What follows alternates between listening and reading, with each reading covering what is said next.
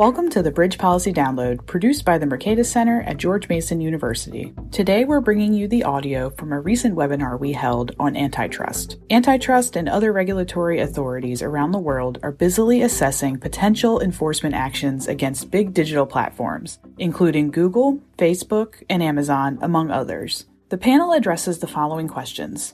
Should governments establish regulations that set clear rules of conduct for digital platforms?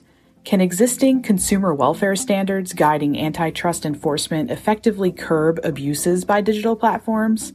And finally, are proposals to heighten antitrust prohibitions and reverse antitrust burdens of proof de facto regulation? If you'd like to contact a scholar involved in this episode, please email mercatusoutreach at mercatus.gmu.edu. Don Boudreaux, Senior Fellow in the F.A. Hayek Program for Advanced Study in Philosophy, Politics, and Economics here at Mercatus, will be moderating this panel of leading antitrust scholars, regulators, and practitioners to address these timely questions about digital platforms. So, as most people here know, antitrust is back on the rise. The authorities uh, around the world are weighing taking action against platforms such as or especially Google, Facebook, and Amazon. Some of these initiatives, such as the European Union's Digital Markets Act, set regulatory rules of the game that platforms must follow. Others would toughen antitrust law. For example, legislation introduced here in the US by Senator Amy Klobuchar would forbid most mergers and acquisitions by dominant platforms and subject many of their other business arrangements to far greater antitrust scrutiny.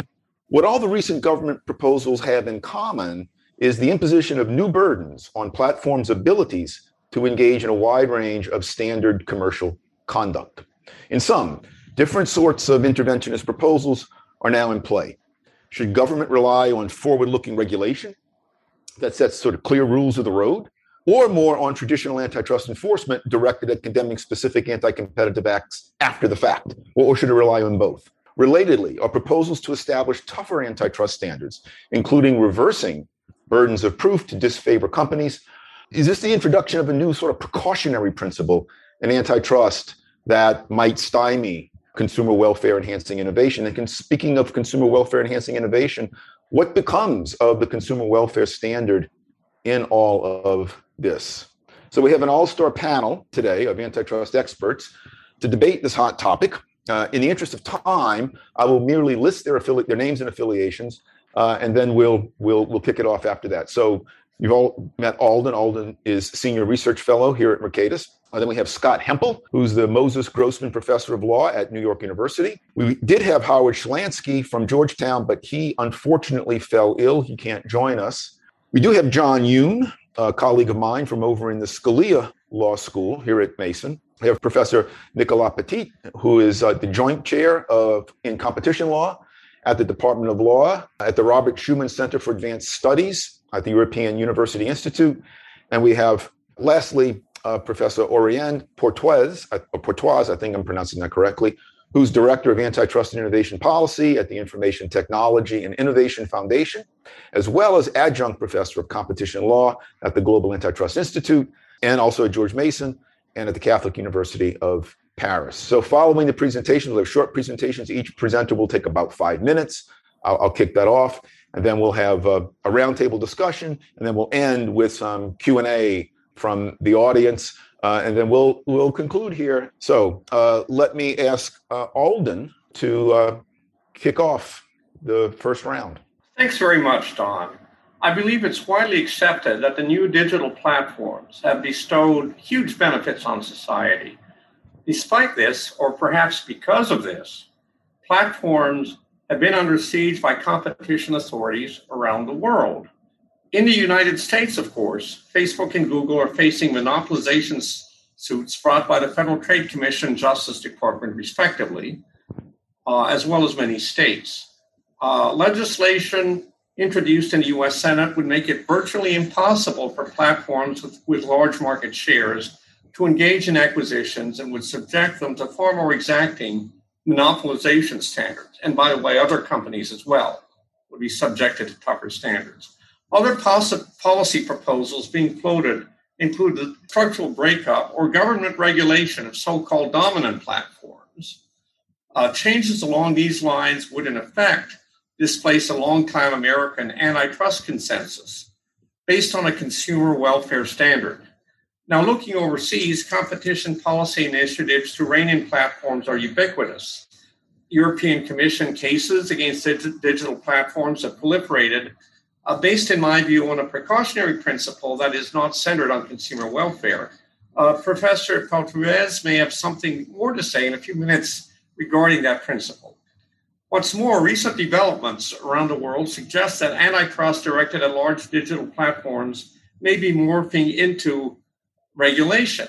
According to a distinguished former enforcer, ex Canadian co- competition commissioner John Pecman, very recent initiatives by the EU, France, Germany, the UK, Japan, and Australia, among others, manifest an quote, emerging patchwork of digital regulation that further amplifies existing incoherence and uneven application of competition regimes on the technology sector and digital markets across the globe. Incoherence, of course, is never good.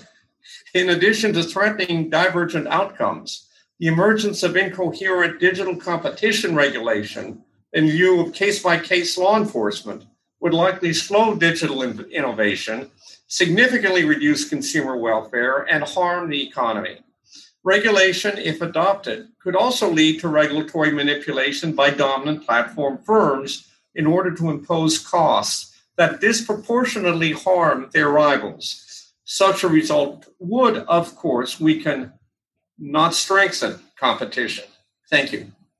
Thanks, Alden. So let me ask uh, Scott Hemphill, uh, who has served uh, as an expert advisor to plaintiffs as well as a commenter on antitrust and regulatory issues. What's your view of the appropriate role of antitrust in this context? Uh, and should regulation be considered at all? Should we rely just on antitrust? What's the mix of regulation and antitrust? Yeah, so um, First, thanks to the organizers for the opportunity to be with y'all. I should mention more specifically, you know, I've been working with the Colorado Attorney General on the Colorado Nebraska led uh, states case against Google. I don't plan to say anything about the Google case itself. In any event, today I'm speaking only for myself. So, the ambitious agenda that Don and Alden have set out is way beyond my capacity, particularly given the five minutes we have for introductory uh, reactions, let me let me pick off a piece of that puzzle that I think is uh, particularly important. And I think that's a question of nascent competition and acquisition of nascent competitors and how we might think about that from uh, an antitrust perspective this is a topic that I know is near and dear to uh, a number of hearts on the panel. I see John smiling. John may have some reactions as well. Um, for those who haven't read his congressional testimony from late 2019, I'd you know commend that uh, to your attention. So, what I have in mind by nascent competition are firms whose prospective innovation, I think innovation is an important thing to focus on here, represents a serious uh, future threat to an incumbent. So, you know, what do I have in mind by that? I think a, a leading example that we might end up even talking about a little bit is Facebook. The idea would be that Instagram and WhatsApp, these firms that were acquired by Facebook, were nascent competitors for Facebook at the time Facebook acquired them. This is not, of course, limited to tech. Promising but unproven cure for disease could represent nascent competition for a therapy that's a uh, current standard of care upstart nascent competitors are an important source of innovation, both in their own right and to the extent that they spur an incumbent to innovate in response. And so, therefore, what to do about the possible elimination of nascent competition is a, an urgent concern. It's a first order problem for antitrust authorities you know, all over the world, from the FTC and DOJ uh, and, and, and on to the number of jurisdictions who are thinking about just this set of questions. Now, I'm, you know, I'm going to talk my book here a little bit. Tim and Wu and I have a, a paper published uh, recently in the University of Pennsylvania Law Review that thinks about, tries to work through nascent competition as a distinct analytical category and tries to work out what antitrust law should do about it. Now, one of the reasons we should pay attention is that a nascent competitor often, not always, but often may present a distinctive or even a uniquely potent threat to an entrenched incumbent. What's important here, though, and what makes this an interesting puzzle and not necessarily perfectly straightforward, is that the nascent competitor's potency as a competitor is not yet fully developed. It's unproven. The firm's eventual significance is uncertain, right? Raising a question of what we should do in those situations. Now, this is going to be particularly true in environments where uh, there's rapid technological change, right? Uh, so, in these places where innovation is so important, we're also going to have a kind of fog to some degree about uh, what might have happened. Now, this uncertainty has a has a natural effect, I think, on regulators. This uncertainty, this lack of current present competition, might make enforcers or courts hesitant or unwilling uh, to prevent incumbents, even when they are in the process of uh, acquiring or otherwise excluding uh, a nascent threat. You might even imagine an enforcer insisting on strong proof that the competitor, if left alone, would have made it, would have been a contender, would have been a successful competitor. Now, I think if you have such a high bar, you're going to miss a lot. I am encouraged that uh, you know enforcers have you know taken up this challenge with respect to, for example, uh, Facebook and other platforms.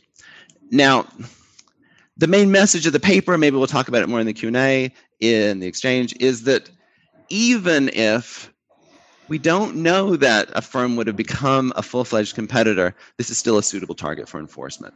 This is not a new idea, right? You've probably heard this before. For anyone who paid any attention to the Microsoft case, and certainly who paid attention to the 2001 uh, DC Circuit opinion, will understand that central to that landmark of antitrust enforcement was the uncertainty as to whether Netscape and Java would have ever developed into a f- full-fledged competitor to Windows, which they were not uh, at the time of the uh, of the suit. Now, in the memorable words of the D.C. Circuit, you know, the court made clear that we should not grant free rein to incumbents to squash nascent, albeit unproven competitors at will. Right. Um, I think a similarly ambitious and forward leaning approach is important um, as a use of scarce enforcement resources beyond the context of pure exclusion, but to include mergers that implicate this nascent competition question. I'll stop there for now. Uh, good, good, good timing. Thank you. Um, so Howard Shelanski can't be with us, but uh, my understanding from Alden is that he will he will field the question we had in mind for Howard. Howard proposes something that he calls light touch platform regulation, uh, centered on third party access. Uh, and and and I, it's too bad he's not here because I would have loved to have heard what his qualms are about the viability of relying primarily uh, on antitrust suits. So Alden. Well, well, thanks, Don. What I'll do, I'll read a conclusion from a recent article on that specific topic, co-authored by Howard and William Rogerson, also uh, published in the 2020 Penn Law Review. It says digital platforms pose a particular challenge for antitrust enforcement.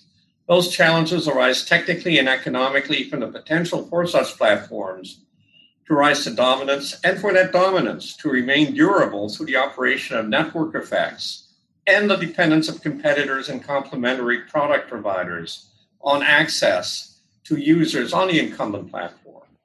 Moreover, particular conduct by the platform might affect different kinds of users. For example, advertisers versus end users in different ways, rendering the assessment of net competitive effects more complicated than in other settings. The challenges for antitrust arise doctrinally from the fact that the theories of harm that might address the special features of platform markets, notably obligations to deal with third parties, are at the outer boundary of antitrust law and only available in the most limited of circumstances that might often not exist in platform markets. For these reasons, traditional antitrust adjudication is unlikely to remedy the problems of platform markets or to do so in a blunt way that does not apply technical expertise to ensure that remedies are effective and beneficial. In this article, we have identified forms of regulation we think could, in specific context of dominant digital platforms, improve on the adjudicated model of antitrust enforcement while avoiding the most significant costs and burdens of traditional public utility regulation. Through limited and non discriminatory access and interconnection, digital platforms could continue to innovate, compete and provide network benefits to their users, while at the same time ensuring that actual and potential competitors can enter, gain traction, and expand their appeal to consumers. In short, Howard seems to be, to be saying that given the status of antitrust law and precedents, it would be very, very hard to win a case against a platform. Also, obviously, time consuming, whereas he believes that light touch regulation can address real problems without going through all the complications of the uh, litigation process. So now I want to turn to John Yun and ask you, John, what what possible harms uh, do you see emerging from regulation of platforms, and, and what limits, if any, should be placed on antitrust actions against these platforms? Thanks, Don, um, and thanks Alden and the Mercatus Center and my fellow fellow panelists. I'm sorry Howard can't be with us today, and thanks for the audience for listening in. Uh, so yeah, you know, like as Scott's mentioned, these these are big questions, and so I'll I'll, I'll talk a little more broadly. And um, you know, I currently view antitrust under sort of three competing regimes, if you will. The current regime now, which is the consumer welfare standard, and largely the rule of reason, and per se could arguably fall under the rule of reason on one side of the sliding scale. Um, there's also a movement to move us to the prior regime, or you know, the neo-Brandeisian movement, or just the past antitrust approach to certain types of conduct and problems.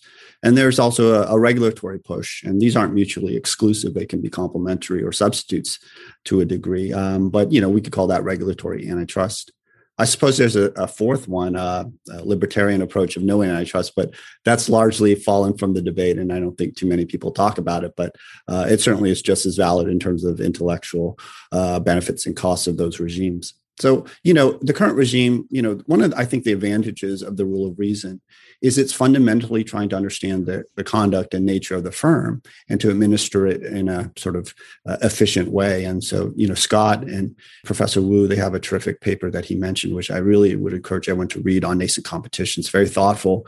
And it's how to move sort of the presumptions and precedents in a way that we can administer something that is legitimately a concern, which is these acquisitions of these larger competitors. And one could argue whether the standard should be this or that. But I really like those debates because it really is important in terms of administering, which is arguably a very difficult uh, body of law because there's so much economics and law going in each direction. And but so adhering to the current regime you know can sort of place you in the status quo that you don't want to do anything and that's completely not true right you know those those are effective arguments in it sort of a, a broader policy debate but i think within antitrust i think it's well respected to stay within the standard and to try to make it more efficient in terms of the courts. And i think that's really great debates and uh, carl shapiro all the work he does and, and um, you know as i mentioned on nascent competition scott and tim.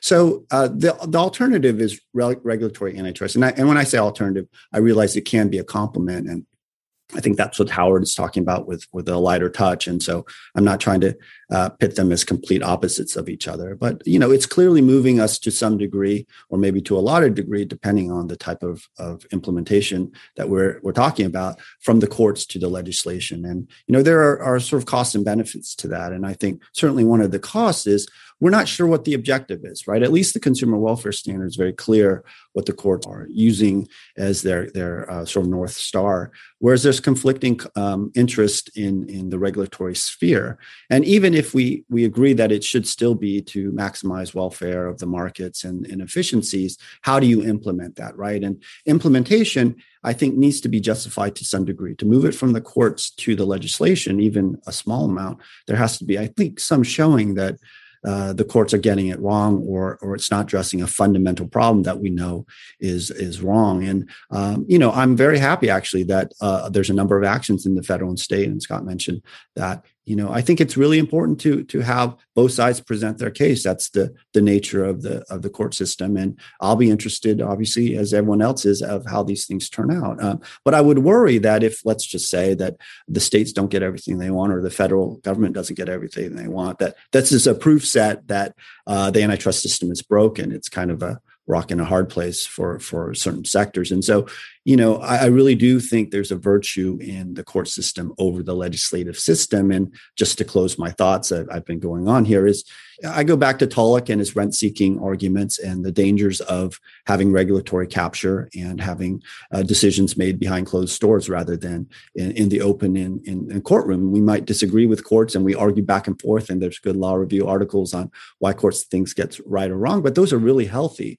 But when they happen in the legislation, I think there's a less of that that sunlight, and and I worry a little bit about that. And Fred McChesney, his money for nothing, um, and I'm not talking about wanting my MTV bad joke, but you know the money for nothing. His idea is that it's a regulatory shakedown, right? There's a threat of doing something or doing something worse, and we're going to hold back if you know you give us some some political uh, greater political power through donations or greater influence. So I just worry about those factors coming into play, trying to fix perhaps a legitimate concern about an antitrust problem that maybe the courts aren't quite getting right. Thank you, John, and thanks also for mentioning the late great Fred McChesney. His work is really, really superb. I miss him a lot. Nicola, uh, let me ask you: How would a, a a new dynamic antitrust analysis affect the assessment of large digital platform activities? Thanks, Don, and, and thanks to everyone for um, the invitation and organization. So let me start with a few concrete puzzles and move on uh, with the answer to your question about uh, new dynamic antitrust analysis. So the puzzles are this: uh, Microsoft missed search engines, Amazon missed online ads, Apple missed cloud computing, and Google missed social networks. And yet all of them survived and grew, adding new lines of businesses, overcoming rigidities, and pivoting away from there are initial markets. So Amazon discovered cloud, computing, as we know.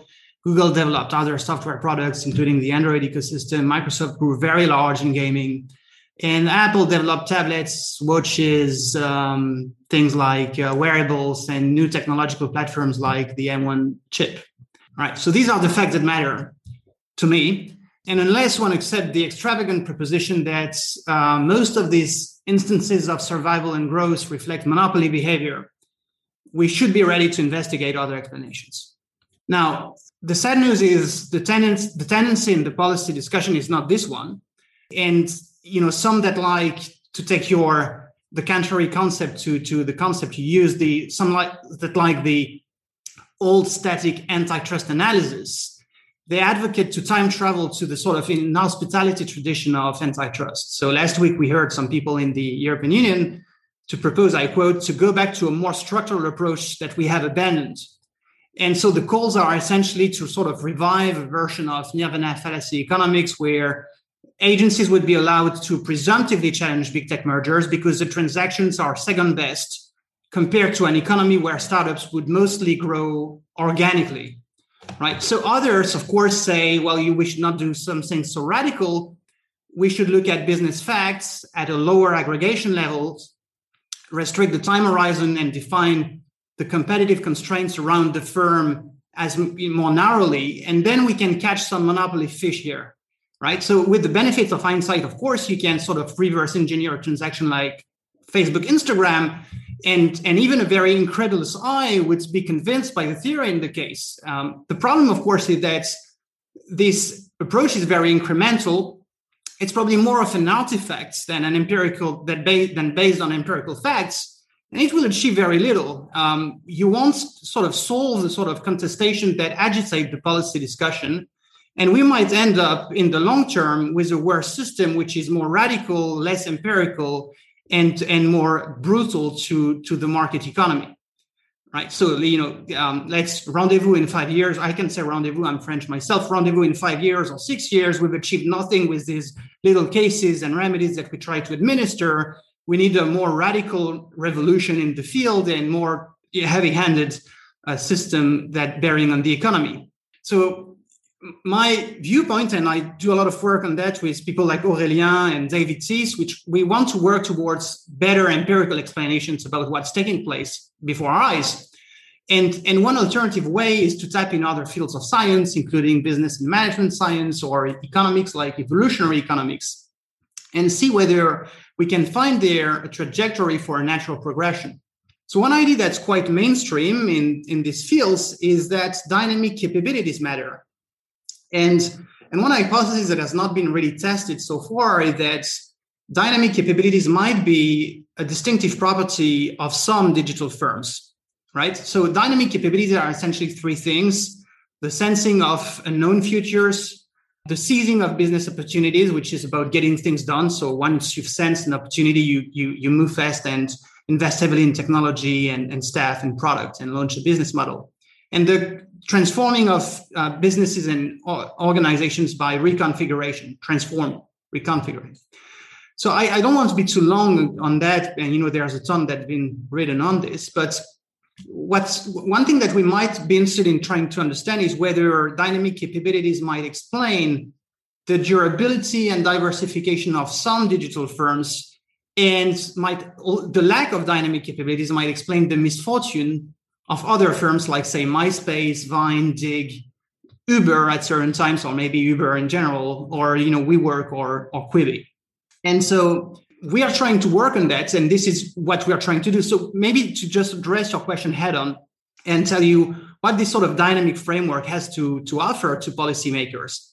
So one area in which it has a lot of it has some potential is merger policy. So digital firms like to say that their m&a activity has other explanation than the killer acquisition story that we hear all the time and that you know they're buying products and teams and one clear implication of the dynamic capability theory is that the absorption of these capabilities is extremely difficult. It's hard to buy dynamic capabilities. Now, this should not be taken to mean that antitrust must, must subject digital mergers to a negative presumption, but the framework says that some classes of acquisitions are more problematic than others. All right.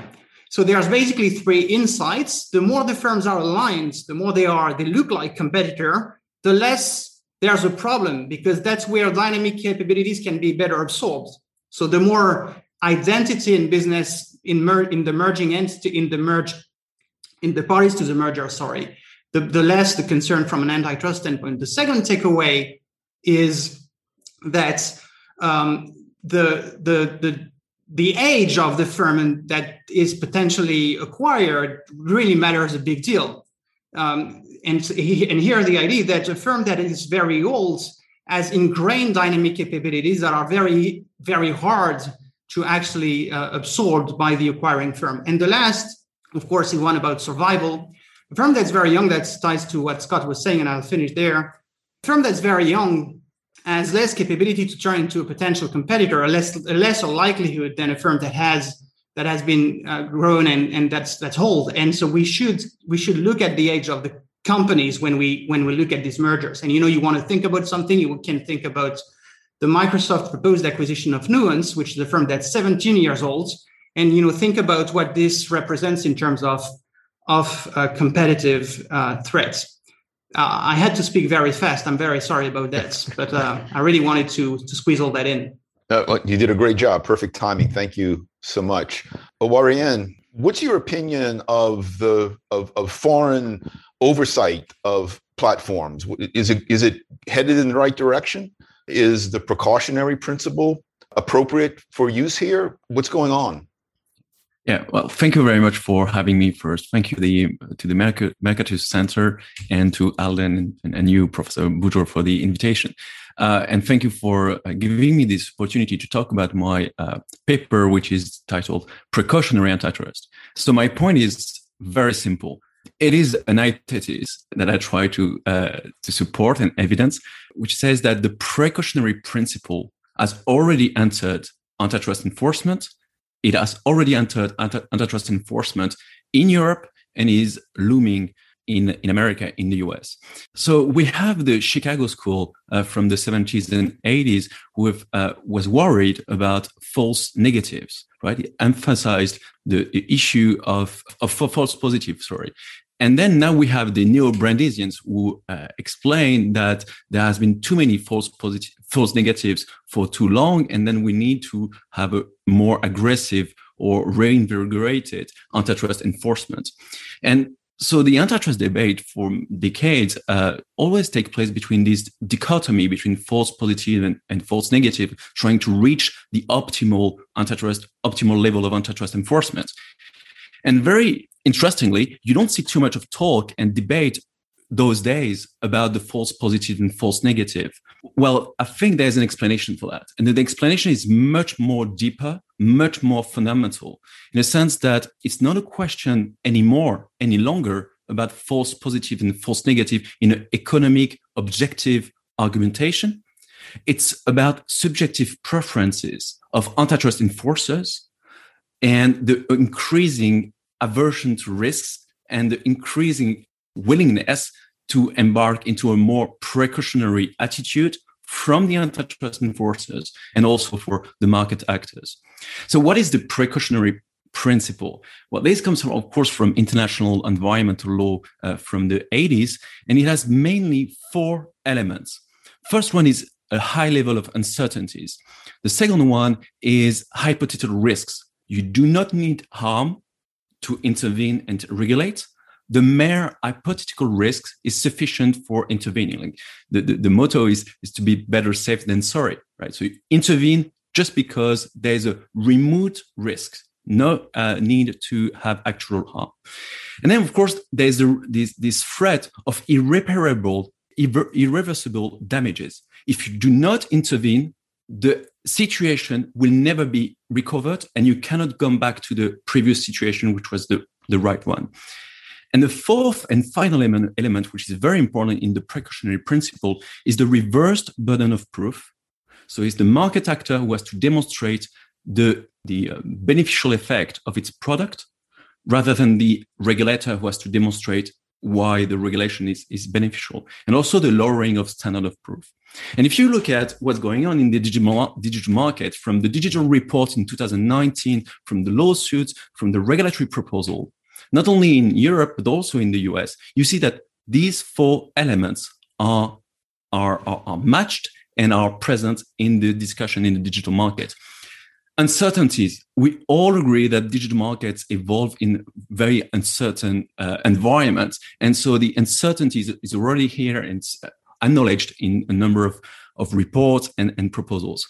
The hypothetical risks, if you look at the language, the rhetoric, we shifted from the consumer harm, from the consumer welfare and the need to evidence a consumer harm to, and I quote from the uh, Digital Market Act and the European proposals, to the risks to the structure of the competition or structural risks. And mainly it's the risk of market tipping, uh, right? It's the risks that there's no real harm for a specific consumers or for specific market actors, but there's a risk to the structure of the market. These very remote risks justify intervention. And then, of course, is this notion of irre- irreversible, irreparable damages. If you do, if we do not intervene, the harm will be greater. And this is exactly what happened in 2017, uh, before the European Parliament, when there was one member of the European Parliament who asked the Commissioner Vestager, was in charge of competition policy in Europe, and he asked for precautionary measure in European antitrust. And Commissioner Vestager replied, said, we, yes, we will implement precautionary measure.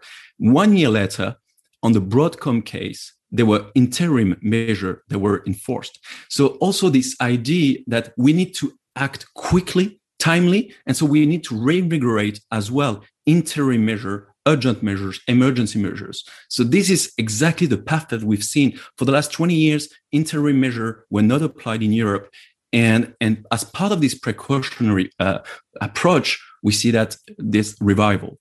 And finally, the reversed burden of proof. Not only we see that in, in, in Europe, because when you are designated as digital gatekeeper, you have to demonstrate uh, uh, the uh, the absence of harm of mergers, but also we see it in, in, in the U.S. with the Calera bill from uh, Senator Klobuchar, where the merger is presumed to be prohibited unless you demonstrate, of course, its potential uh, positive effect, and even these justifications are limited in the uh, Calera um, bill. So all these explain the paradigm shift. So we're no longer between false positive and false uh, uh, negatives within the error cost framework, we're more into a level of precautionarism. Precautionism in the sense that do we want a high level of innovation or do we want a high level of precaution?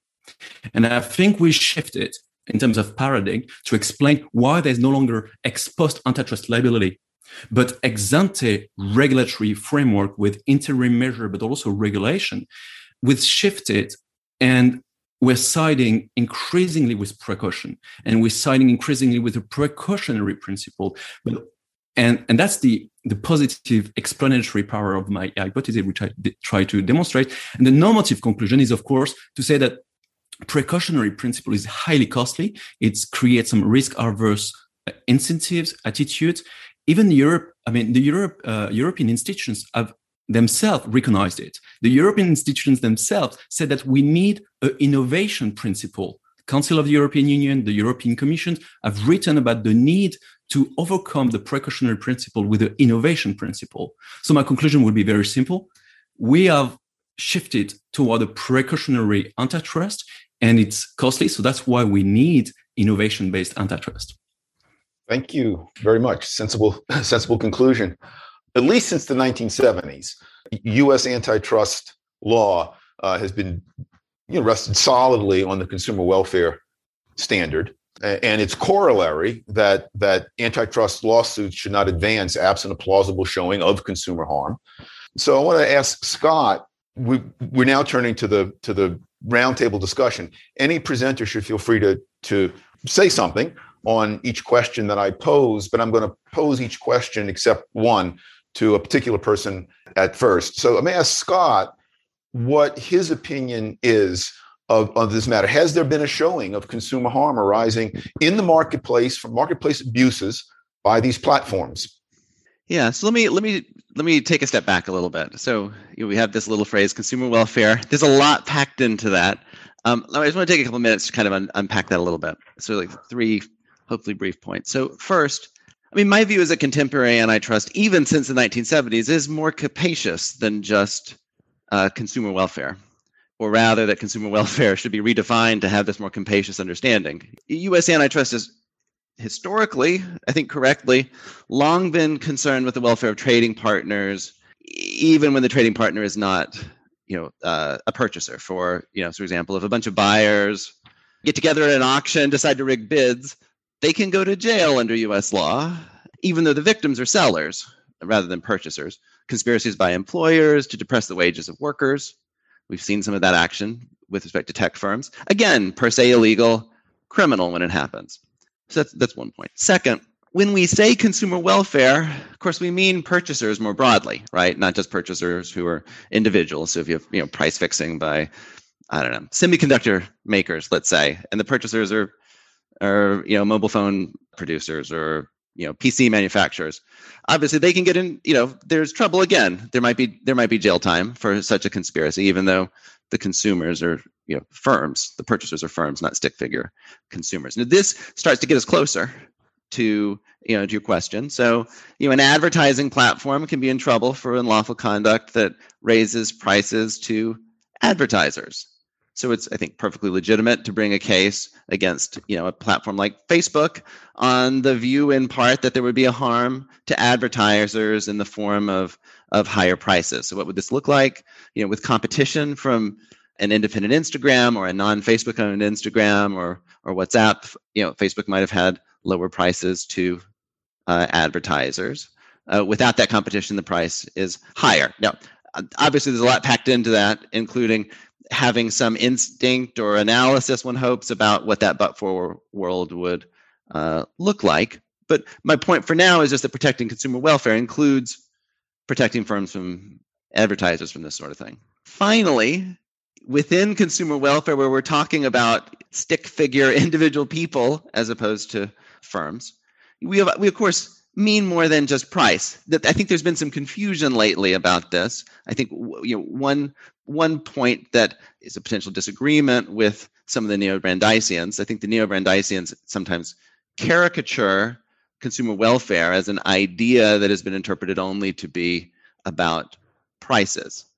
So narrowly construed, I would agree that that is a terrible narrowing. But my own understanding of the law thus far is that we care about more than just prices when we care about consumer welfare. I mean, Microsoft is an example too. I mean, Microsoft was not a case about uh, the price of Windows, right? It was a it was a case about innovation. It was a, case about product quality to some degree. And so I think it's very familiar and comfortable to recognize that there are dimensions to product quality that we could care about quite apart from its uh, cash price. And so, you know, I think what we're seeing, for example, is discussion of whether privacy protections, you know, might be different and lower and worse for consumers than they would be in some but for world in which, for example, Instagram or WhatsApp had been independent. And beyond privacy protections, we could think of product choice, right? We know from the merger guidelines and from intuition that product variety is something that matters. It's a cognizable uh, harm. And so the absence of differentiated business models, for example, WhatsApp's fee based model, which was uh, extinguished by, by the acquisition, could be an actionable harm as well. So you know there are a couple of layers. I think I think consumer welfare is a complicated concept, but I think dividing it into those three pieces might help us think a little bit uh, more more powerfully about what's going on with these uh, tech cases. Aurélien has behind them is that portrait of uh, Joseph Schumpeter, and I, I, still think there's no better uh, description of the dynamics of competition, including non-price competition, than appears in Schumpeter's Capitalism, Socialism, and Democracy. Would anyone else want to chime in on that? Very quickly, I completely agree that uh, uh, the consumer welfare standard is more than just price effect. And for the sake of argument, some may uh, just wanted to narrow it down to simplify the argument. So I just completely agree with uh, what Scott has said. Thank you. So the, the plan at this point was to to ex- explore with with Howard more his concept of light touch regulations. Let me just put the question to the group. Anyone should feel free to to jump in first, including including Alden. So, as I understand it, Howard wants what he calls light touch regulation used instead of of antitrust. But isn't there a danger that regulation? Someone mentioned earlier Gordon Tullock's, or uh, John mentioned Gordon Tullock's work. Is there a danger that regulation and George, and George Stigler's work just becomes captured? Uh, that that that regulation evolves into uh, some consumer welfare inimical device for stymieing innovation, for preventing what my Mercatus colleague Adam Thierer calls permissionless innovation. Any anyone have any thoughts on substituting in in the way that you might understand Howard to propose is substituting light touch regulation for antitrust litigation? Thanks for that, uh, Don. Yes, I think there are a couple of problems. One, it was noted that you know the idea of access sounds easy. Okay, give regulated access to certain attributes of the platform, fine. But that is costly too. And who's going to determine the terms of access? How will access shape the way that the platform develops and innovates new features? Well, new features, access have to be given to new features. How will regulation adapt over time? And as you said, another possibility is that, well, the dominant platform might say, oh, this is great. I am going to use this the access regulation in effect to control the ways in which my platform can be accessed. And, and by the way, it may entrench my dominance versus new platforms that might come come around to challenge mine. Because if everyone is used to to going to my platform, they'll get access to data that flows to the platform. Why would anybody want to go to a new platform? So it, it has the possibility of entrenching monopoly. And indeed, one looks at, uh, it's not a perfect analogy, but the European privacy regulation developed several years ago, there's some evidence that Google's market power has increased because it can afford uh, the costs of adhering to regulatory mandates regarding privacy, whereas smaller, because it has an installed base of you know, fixed sunk costs and lawyers and compliance teams, while smaller smaller competitors don't. So I would just point those out as possible risks. Yeah, thank you, Alden. Scott, you wanted to say something on this? Yeah, just just uh, just briefly. I mean, I, I I completely take Alden's point about the possibility that you know regulatory requirements could end up entrenching incumbents. Um, and there's a new paper, "Too Small to Succeed," that gets into some of this. Last name Macy, I forget the co-author. Basically, looking to uh, financial regulation in the U.S. as an example of where interoperability was intended to uh, open everything up, but it imposed, among other things, imposed pretty heavy requirements on all these other firms. And so you still saw tipping to natural monopoly that regulation might well have embedded. So it's kind of a cautionary tale for certain kinds of regulation. On capture, I just want to point out, you know, there are ways perhaps to ameliorate the capture concern, which I think is a completely legitimate concern. And that would be to have the FTC do it. I mean, the FTC has rulemaking authority. It's got consumer protection authority. We can think of the funeral rule or the eyeglass rule, where you have a you have a consumer protection rule with important competition policy implications, unbundling, for example. The FTC also has authority to bring competition rules, to promulgate competition rules. Not much used. A lot of interest in that right now. And we can talk about whether a tech rule from the FTC would be attractive or not. But the main point I want to make for this purpose is that, you know, I think the capture concern by a broad uh, economy wide regulator like the FTC may be l- less compared to an industry specific regulator, which is where I think we tend to see the capture concern at its uh, apogee. Uh, John? Thanks, Don. Um, just a sort of a, a slight variation of Alden's insight is that uh, it also reduces potentially the robustness of a particular digital market.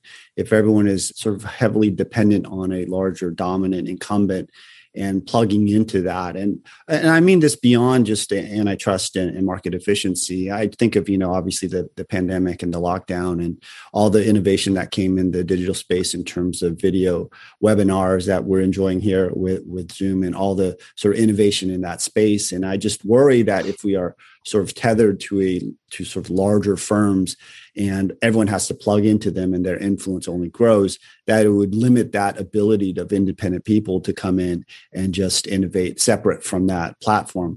I could be overstating it. It's just a, a question that comes up in terms of the the robustness of markets that worry me a little bit when you don't have sort of independent centers of decision making that aren't related in a way that yeah maybe it's good in terms of the consumer movement if we think it's going to be uh, fully stable and that's what they want and interoperability is it, it's there's nothing wrong with that. It's very good uh, and if it hinders actual competition that's something we deeply need to worry about. But if it's in a way that it's hindering actually innovation and independent centers uh, where that requires effort clearly not to be tethered to the larger platform but it ultimately dynamically will provide more robustness to consumers. Nicola please. Thanks. So I, th- I, think the answer to your question really depends on what the regulation and your discussion is trying to achieve. And so if you are concerned with sort, sort of safety regulation, you know, maybe, maybe, maybe not. But if you're concerned about the kind of regulation we're talking about here, in Europe, which is essentially something that tries to create line of business restrictions on platforms to try to avoid some leverage from market A that is tipped to market B that is not tipped, there you you might have problems. And you know, one clear prediction that emerged is that you will actually undermine inter-platform competition because in digital all that is fluid it's, very fluid and we're seeing a lot of increasing rivalry between google apple facebook zoom and you know others competing against each other and and this is this works on the basis of some, some sense of leverage. So if you're basically trying to create these lines of business restrictions around the platform core, core business, you are actually probably stifling that very strong next stage of competition between the various big tech firms. Europe doesn't do really, and you know, I think on no other jurisdiction is trying to set in stone sort of line of business restrictions we had in in utilities in the past. That's the second point I want to make, but they are trying to sort of raise the cost or limit the benefits to to en- enter into adjacent markets uh, by requiring sort of condition that if you enter another market, you have to share everything you do with with other firms. And so by limiting the profits from uh, cooperation and entry into other markets, you're actually you're actually limiting potential for alliances and strategic partnerships by reducing the value of asset specific investments by contractual partners, which works on some sense of exclusivity. And so I think these the things have very well established sort of second order effects um, that economists can talk about beyond just removing some market power in the, in the first market. And, and we should be very attentive. The problem, of course, is the regulations are very unclear about what they try to achieve. And and I, with the problem we have with the DMA in Europe, I'm talking from Europe here, that it is very unclear what the regulation tries to achieve. So unless we have a clear choice of economic policy, we can't really discuss these effects, um, be they uh, uh, pro welfare or or harmful to social welfare. Thank you. Uh, let me let me go back to John for a moment and, and ask what, what, what, what's your opinion? What actually what exactly constitutes economic harm in in for, the, for these platform firms and whatever that is? How can antitrust be appropriately cabined in order to prevent uh, the kind of innovation that we want? So let me get your opinion on that. Oh, that's that's the big question, Don. Yeah. And you know, we all, I think, pretty much all of us want that innovation and dynamic growth of markets, which really accounts for almost all the wealth of nations over time. That's Robert Solow. And so, how do we foster that and incentivize that without dampening it with uh, with policies that are are sort of contrary to that objective? But on the other hand, we're worried about anti-competitive harm and misbehavior in markets that are limiting that growth and not allowing for these companies to really take off.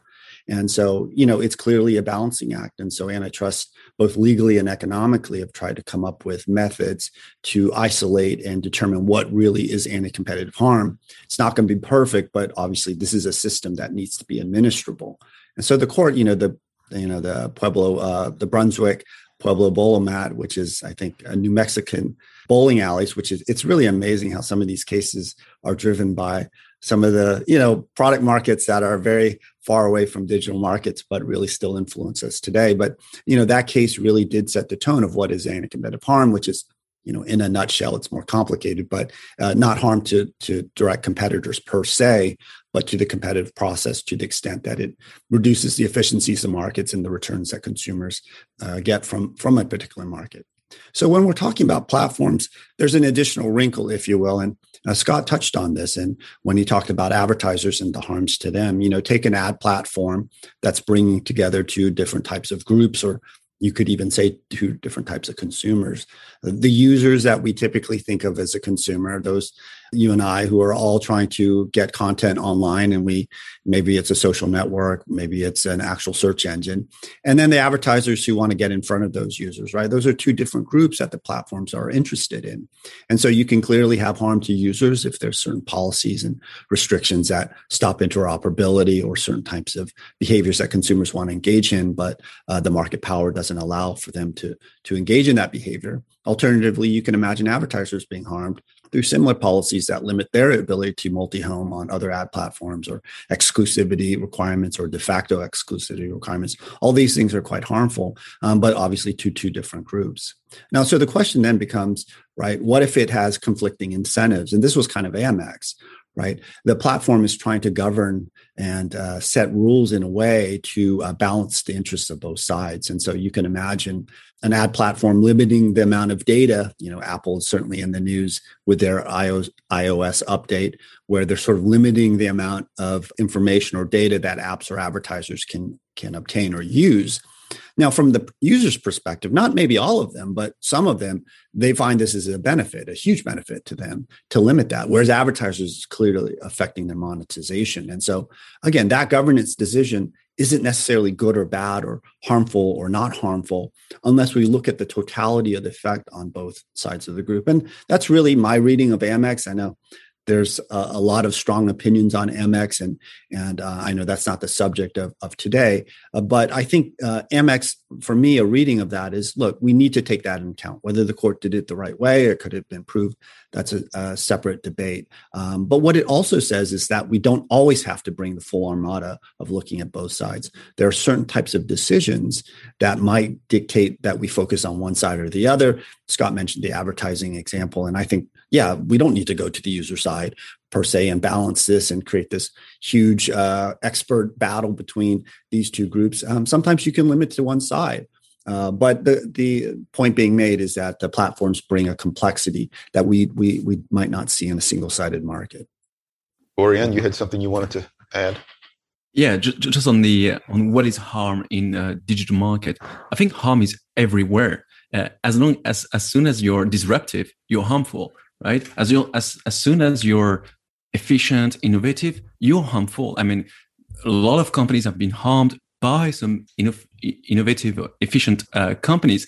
Just to think, very um, classic example of of the uh, taxi drivers. Taxi drivers have been harmed, very powerfully harmed by Uber. Uh, the hotel industry has been harmed by Airbnb, and so the question is have the consumers been harmed? And that is a very different question. Uh, some harm are very inherent to the competitive process and to competition itself, and some harm might be anti-competitive. And so the difficulty of antitrust enforcement is to tell apart these harms which are beneficial to the competitive process because it disrupts this i mean it's a process of creative destruction right uh, and those harm which precisely are allegedly uh, anti-competitive, and and I'm fearful about the fact that this shift for, toward more precautionary antitrust uh, leads to conflate these harms and to not tell apart any longer uh, those beneficial harm because of innovation or because of increased efficiency with those anti-competitive harm. In a sense that just think of this again this precautionary approach saying like as soon as there's a harm as soon as there's some interest group which is harmed because of a new technology or new innovation, then you may have some quick interim measure that will stop this uh, process. And, and you may have, because of regulation, you may have some regulatory compliance and regulatory intervention before the evidence of uh, harm and before the very necessary, as John uh, said, before the necessary balancing exercise between anti-competitive harm and, and pro-competitive harm under the rule of reason. So I think when we say uh, uh, what are the harm in digital market, I think we may lead to see that any kind of harm may end up being deemed to be anti-competitive if we increasingly take risk-averse uh, perspective to antitrust enforcement through these regulatory compliance standards. Yeah, I mean this this, this gets back to the false positive, false negative thing you mentioned you mentioned earlier. Alden, what was that case that that uh, predatory pricing case in the 80s. Was it Mat- Matsushita? Is that the name? You're not re- you're referring uh, Matsushita, sure, but I mean, you're not referring also to, to the Brook Group predatory no, pricing. No, no, no. It's, it's a Matsushita. I think it was Justice Powell. He, he, so this is not just, as you know, this is not just.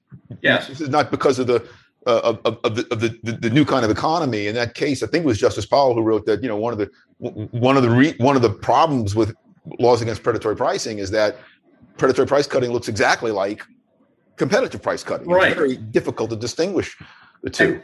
And, and indeed, the old style cons- uh, Supreme Court thinking, the old Utah pie case, in which uh, out of state competition sort of brought benefits to consumers and the selling of these pies, uh, that, that, that discussion of predation really was, was aimed at protecting incumbents, the special interest group of whatever group you know, just uh, apropos of what uh, Aurélien was saying here, it's it's it's very much that. I think the old antitrust before Chicago School and other, and more law and economics thinking, I should say, the, the U.S. Supreme Court seemed uh, seemed oblivious to that. So it's interesting.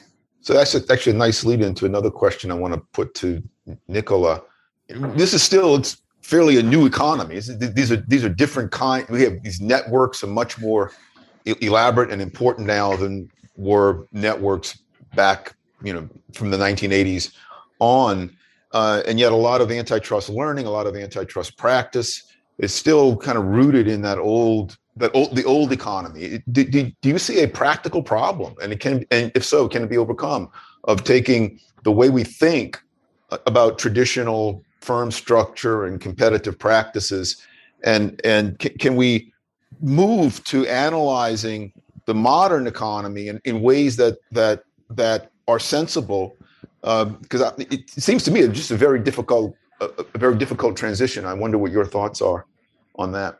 Yeah thanks. That that's a great question. And uh, so i'll be very i'll be very clear. So i think there's the problem is not really with with the law uh, but more with the economics. And and so there's there's a lot of leeway in, in the law to accommodate the the new empirical realities of the digital economy.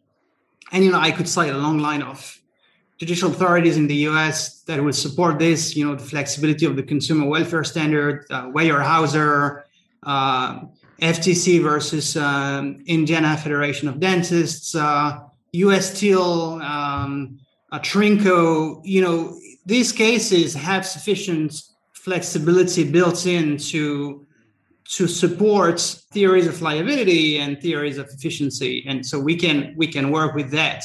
I think where the problem lies is in the economic sense. The problem is that the economics are sort of contraptions or artifacts which which really focus analysis on partial equilibrium and and static uh, phenomena where the facts should be guided by something more agile and more holistic and more dynamic and so to be more so to be very concrete about that i think the focus of analysis today in the economics treatment of these cases should move from um, market power to anti-competitive conduct. We should focus more on, on the business practice itself. And, and then the focus of analysis should move from business conduct viewed through the lens of relevant markets to business practice viewed through the lens of the business organization.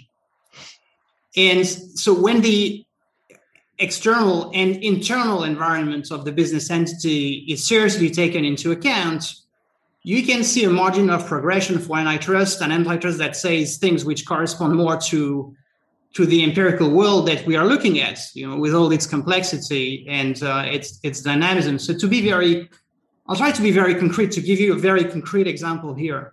Uh, when I talk about ecosystems in my work, I say that conduct analysis, business conduct analysis, should focus on rapacious conduct that it that is not, but should be self-defeating in a normal ecosystem environment.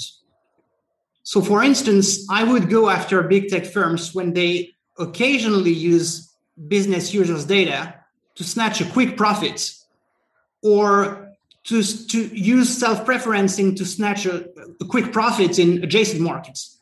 And so the point here is not that antitrust policy should penalize big tech firms when they when they vertically integrate or self-preference, but the point should be dependent on the, the ecosystem strategy, the business organization. This ties to an idea of economist John Hicks from 1954, uh, where he said that firms should behave as stickers and not snatchers. So, you know, you could have an antitrust rule which would require firms to provide evidence that the practice is part of a long-term entry plan or a, a documented policy of, of ecosystem management. And if this is not the case, then the restraint should be deemed unreasonable under the rule of reason and attract liability, right? That sort of idea that um, an, an, ecosystem perspective might be able to provide and, and, and supplement the existing analysis by adding informational uh, wisdom to the treatment of facts.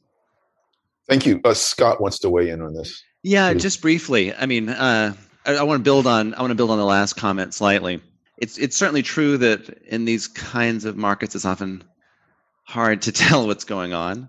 And so yeah, I'm I'm very stimulated by this idea that like we well let's go look let's go ask them let's ask them as a matter of business strategy what can we learn about what they think as opposed to trying to provide an internally an, an entirely external economic lens. It's still economics. It's just economics is trying to harness you know the facts as the you know, parties understand them. Now of course that could be self-serving. And we've had some enforcement actions in the us that i think have foundered on to some degree on self-serving testimony by the parties. So i think we need to take self-serving testimony like that with a grain of salt. But at least in the situations where they basically confessed we have a we have a we have a kind of one-sided test that could help us find liability. I'm thinking of Microsoft, but I'm also thinking of Facebook. So, in situations where the internal documents show a plan, a plan to, I don't know if we call it an ecosystem or not, but to move the market in a self serving, exclusionary way, in a way that doesn't make sense except for its tendency to exclude, we might have powerful evidence. Now, some people will hear intent in the back of their head as I say this, and that may in turn create sort of flashing lights this is a kind of intent evidence, but it's not intent evidence in the sense of let's kill them, right? Which of course could be very misleading because a lot of harms, harm construed broadly in the way that Aurélien mentioned, might not actually be cognizable because they are in pursuit of competition. But at least in situations where, as in I would say Facebook, Instagram, you have high level and hard thinking about why they're doing this. They're doing this to squash a nascent competitor. There's only a certain number of social mechanics, and once you've gotten one of them, it's really hard for anybody else to come in. We should take that as evidence that when they say who they are and what they're up to, we should believe them in those circumstances because it's basically a statement against interest. It's a statement against interest, moreover, that is deeply rooted in an understanding of the economics of their business. And so, you know, I completely agree with Frank Easterbrook that often wisdom lags behind the market, and often, you know, regulators are the last people to figure out what's actually going on. Now, usually that's taken as an attack on the inhospitality tradition, but it's also meaningful when flipped. That is, when parties, smart people, folks who are obsessed about their business and understand their business, say that they're doing this, an acquisition or exclusionary conduct, in order to do something anti-competitive, that that's powerful evidence. And you know, when we talk about flipping burdens, one could imagine, without a formal flipping of burdens, uh, a fact finder thinking, okay, maybe there's arguments and facts on the other side that get them out of trouble, but at least by virtue of having said that this is what they're up to, they are in some trouble, right? That this is probative evidence about effects. Probative evidence that we've understood for a century, at least as far back as Chicago Board of Trade, is meaningful in understanding and predicting effects.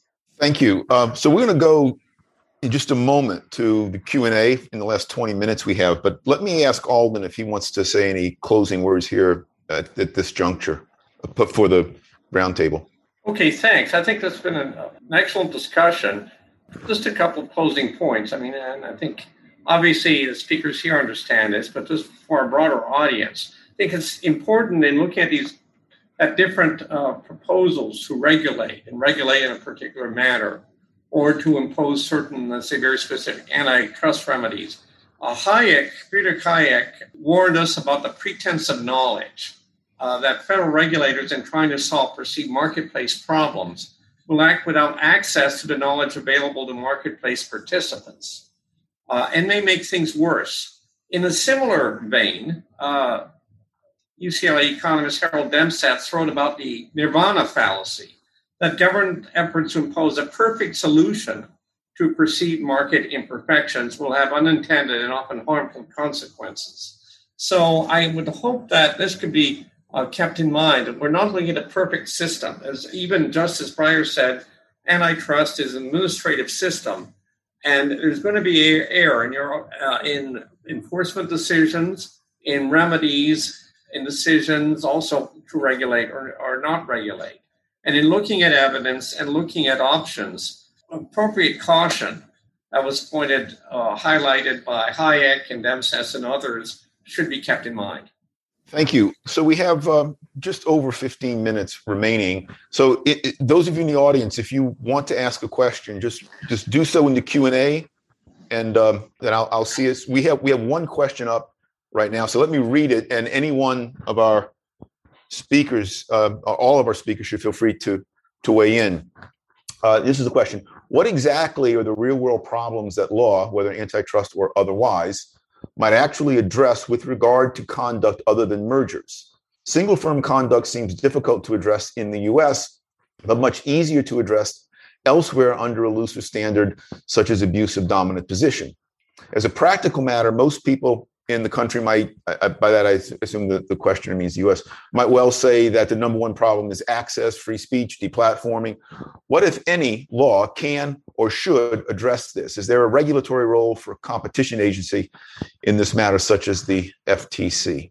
Perhaps very yeah. quickly on, on, the on the point of that question where it refers to the abuse of dominant position is very interesting because that's part of the report from the House where they recommend that uh, section 2 will be perhaps changed to some sort of abuse of dominant position in explicit reference to the european um, language. And, and and this is uh, also very interesting so that we can lower the the burden of proof or at least what is necessary in order to demonstrate uh, monopolization uh, conduct and and and again uh, that is uh, very interesting because now we come to some discussions where non-dominant platforms non-dominant firms may be still liable and may be uh, liable for some practice uh, because of, of their conduct. So uh, it's the question is uh, whether dominant positions or monopolizations, but sometimes we may no longer need monopolization or dominant positions for finding or at least regulating some platforms, even if they are not uh, dominant. And that's what would be um, leading to in terms of regulation if we move away from antitrust. I think antitrust is is, is a very principled way of looking at uh, competition issues and and to go more for uh, regulation, uh, or as this uh, question hints to, um, will open the door to also finding liable some companies which may not end up being even dominant in their own relevant markets. And so, what the FTC can do, uh, well, if it mimic the uh, Digital Market Act, well, it may end up finding non-dominant platforms liable for some conduct. If we do so, then we we, we fully, uh, as I assume, uh, we fully in a more risk averse attitude where non-dominant platforms may be found liable, liable for things which are, which per definition do not have major competitive impact in the market because they are non-dominant. And so I think uh, what the FTC can do, uh, if you follow the more precautionary approach, it would be to mimic what's going on in, in Europe with the Digital Market Act, but assuming that we want also the unintended consequences that follow from uh, from this type of regulation. John. Yeah, uh, first, uh, whenever Aurélien talks about precautionary interest, I think of Tom Cruise in Minority Report trying to solve crimes before it happens. I don't. I always. It's a long old movie. No one knows what I'm talking about. Okay, it's exactly this. but um, you know, part of the question talked about deplatforming and the concern of that and the intersection with competition you know and this is something uh, this is just a personal thought obviously. I don't have any empirical backing for it but i'm not sure deplatforming is a competition concern meaning that it's happening solely based off of market share and market power. Obviously the most notable ones are the large platforms facebook and google and youtube and various things. And if we're talking about parler and and, and their episode or or you know news about covid and treatments and vaccines and those discussions clearly there's been sort of it seems almost a universal approach where there's been some uh, censorship, not censorship, that's uh, you know I should be careful of that term, but uh, uh, moderation on on platforms for certain opinions and I, I, I, don't know if that's a competition problem. And I genuinely say that because um, I think it's across the board. You know, Parler was uh, deplatformed, if you will, by by both big and small during that episodes. And I think some of these uh, discussions are being moderated heavily on big and small platforms. And so, uh, if we think that's a problem, I don't think competition, more competition is going to solve it. Um, that doesn't mean that the regulatory solution is better. Um, Alden just mentioned uh, the you know the concerns that Demsetz and Hayek's has, and I'm not even sure you know even to get to the point that Demsetz and Hayek are concerned about, which is this idea that uh, even if we have the right objective, implementing it, we are limited by our information as well as the fallacies that we may, might fall under. But you know, the first layer is even uh, the Tullock and McChesney arguments that uh, it's not even clear that we would get to that pure objective that we would want. And so I'm not even sure that the Hayek Demsetz's concerns would even be in play if we can't get past uh, Tullock and McChesney's concern. And so, uh, you know, so those are some thoughts on that censorship aspect of the of the of the pan, of the attendees question. Thank you. So I have another question from the from the audience. I will, I will read it verbatim. Uh, I agree with Alden that the law ought to focus more on anti competitive conduct than on market power. But it seems to me that the most serious problem antitrust law faces is uncertainty about the economic implications of the conduct at issue. Isn't market power a useful screen to help identify those instances in which there is less basis for thinking of efficiency as a default explanation under uncertainty? Alden? Yes. I, I, think certainly market power is the core, you know, fine analysis on the consumer welfare principle. Does a firm, first of all, engaging in particular conduct have market power? If it doesn't have market power, we may not understand why it's engaging in conduct. It may be experimenting, but it one really should not be too concerned about it. Uh, and I think it is it is still a useful screen. And of course, the trick is determining market power in what, in what area. You know, obviously platforms may be operate in a lot of different markets. and uh, and, and you also need to be careful about, uh, as I say, when even when if there is market power, there may be efficiencies associated with restraints on one side of a two-sided market. You know that sort of American Express concern. So no, I agree. I would not ditch market power. If you do that, I think uh, current case law analysis, certainly under the rule of reason, is really centers on, on understanding of market power, either through direct evidence or just through uh, facts. But but you don't want to ditch that, in my view.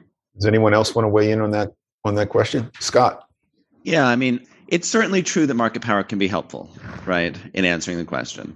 It might be for the reason that Doug's question suggests for updating one's priors about the relative likelihood of a an anti-competitive effect versus a pro-competitive effect. Of course, it could also just be used as a as a blunt screen for getting rid of cases where we just don't think there's going to be any meaningful effect. Not so much because we're updating our priors, though it might have that salutary benefit, but simply because we don't think there's a there there that we need to worry about. And so let's just stop thinking about it because these firms are just a drop in the bucket, let's say. I think there is a potential concern that it just becomes a trap and a barrier to plaintiffs trying to bring cases because we end up being locked in uh, very erudite, with very much inside baseball, very much within antitrust doctrine battles about what is the right way of defining a market. And so, you know, I think it is difficult to find economists who would say, I think what we really need is more emphasis on market definition as a way of understanding anti-competitive effects. And Doug isn't suggesting that it needs to take the form of market definition, but you know, I think there is some basis for concern that our legitimate interest in market power has metastasized or reified or somehow taken us too far down a path of caring about market definition such that it becomes a kind of scholastic fetish uh, albeit one with extremely high stakes for the outcome of cases, where you have outcomes that are informed by an economic analysis at some level, but aren't deeply economics as understood by, let's say, an IO economist who's trying to figure out whether there is an anti-competitive effect in a particular uh, in a particular context. Thank you, uh, Nikolai. You have something to say on yeah. this? Yeah, that's a very uh, thoughtful uh, and great question, and I understand it as being when I said we have to focus on conduct more than market power, the question seems to be but doesn't market power remain a good enough proxy for inefficiency in situations of uncertainty? That's how I understand the question. And, and I think if you if you think about the documented properties of digital platforms, which is you know the work on these very strong network effects, which is essentially economies of scale on the demand side, there's a very strong argument that there's efficiency in market power in digital markets. So there are the efficiency to industrial concentration in these markets. And you know, lots of economists would agree with that, with that statement. And therefore, um, the implication for policymakers is that actually market power is a pretty poor screen for, for inefficiency in markets of these kinds where there is uncertainty. And therefore, I think we actually should rely on that insight from economic works, which dates back to the 1970s, 80s, and has been refined in more recent works to actually move away from market power as a poor screen for inefficiency and, and not fall back into the sort of idea that it's a good screen as the Supreme Court did in, in Amex, where, as Scott was saying, it basically reified the market power and market definition evaluation by saying this is the first step in any inquiry even though you have conduct which on its face is is welfare reducing. So that's um, my simple question. I hope it was simple enough. That's great. Thank you. Well, we are near an end. Antitrust now has a long history in the U.S. It actually dates back to 1889. We had states had some antitrust statutes even before the, Sherman Act in 1890, and uh, you know we see one one of the one of the marvelous things we see regardless of your opinion of the merits or demerits of antitrust, is uh, as a dynamic entrepreneurial economy changes, um, antitrust authorities react to it, sometimes wisely, often unwisely, and then economists and, and, and legal scholars they react to the reaction, and we get this growth in knowledge of understanding of markets and of competition. And I, I think that's what's going on here. I mean, I learned a great deal from this discussion. I thank each of our panelists. I want to thank uh, my Mercatus colleagues for putting this together, and especially Alden. This is really his event. Uh, he conceived it. He sent out the invitations, and uh, I'm basically just along for the for the ride. So thank you, Alden, for your efforts in in this. Before we close, I want to ask if you have any parting words that you'd like to add. Okay, I'll just say uh, thank you. I think this. I agree with, with Don. Thanks for your moderation, but also I think the different perspectives, the growth of sophisticated perspectives from more dynamic approaches to precautionary principle and how that uh, it's a variation from uh, error cost. I think we've had a good, very good earring, and all of these different perspectives, including the role of market power, are forming the academic debate. And the real question is to what will that start having an effect on case law and on regulation if, as it well appears, the FTC starts regulating in this area. So I, I, I, thank all the panelists for their excellent contributions. Aurélien has something he wants to say here at the end. Please. Just very quickly to re- react to your historical uh, discussion on the, the, the, birth of antitrust. I mean, if you look at antitrust, it arrived with a wave of innovations in the late 19th century, with a wave of disruptive, the golden age, the wave of disruptive innovations. And again, a century later, it's not that surprising that we see this kind of techlash and we see this huge, uh, massive wave of legislative proposals that complement this wave of disruptive innovation. So if you look at historical patterns, it's not that uh, that that surprising that we see more uh, regulatory uh, interventions for competition issues. That's exactly what happened more than a century ago. And so w- in antitrust, we go from paradigm shift to another paradigm shift. Of course, we, there's, there's a shift of paradigm from ex post antitrust liability to ex ante, what I call precautionary antitrust and and the, the, the, shift will shift again but uh, that will be for perhaps for the next generation. That's a great point to end on. It's exactly where antitrust emerged in this incredibly dynamic era of the 1880s when transcontinental railroads uh, arrived in the us just a few de- decades earlier and we had centralized meat packing and then rise of the petroleum industry. Let me thank each of you again. It's been an honor and a pleasure uh, to moderate this discussion. Again thanks to Alden. Let's keep up the good good work and hard thinking about these these complex and important issues. Thank you all. Thanks for listening to the Bridge Policy Download. You can subscribe to the podcast on Apple, Spotify, Google, Overcast, Stitcher, or your favorite podcast app. If you would like to request a meeting with one of our scholars or ask them a question, please email Mercatus Outreach at mercatus.gmu.edu for more information.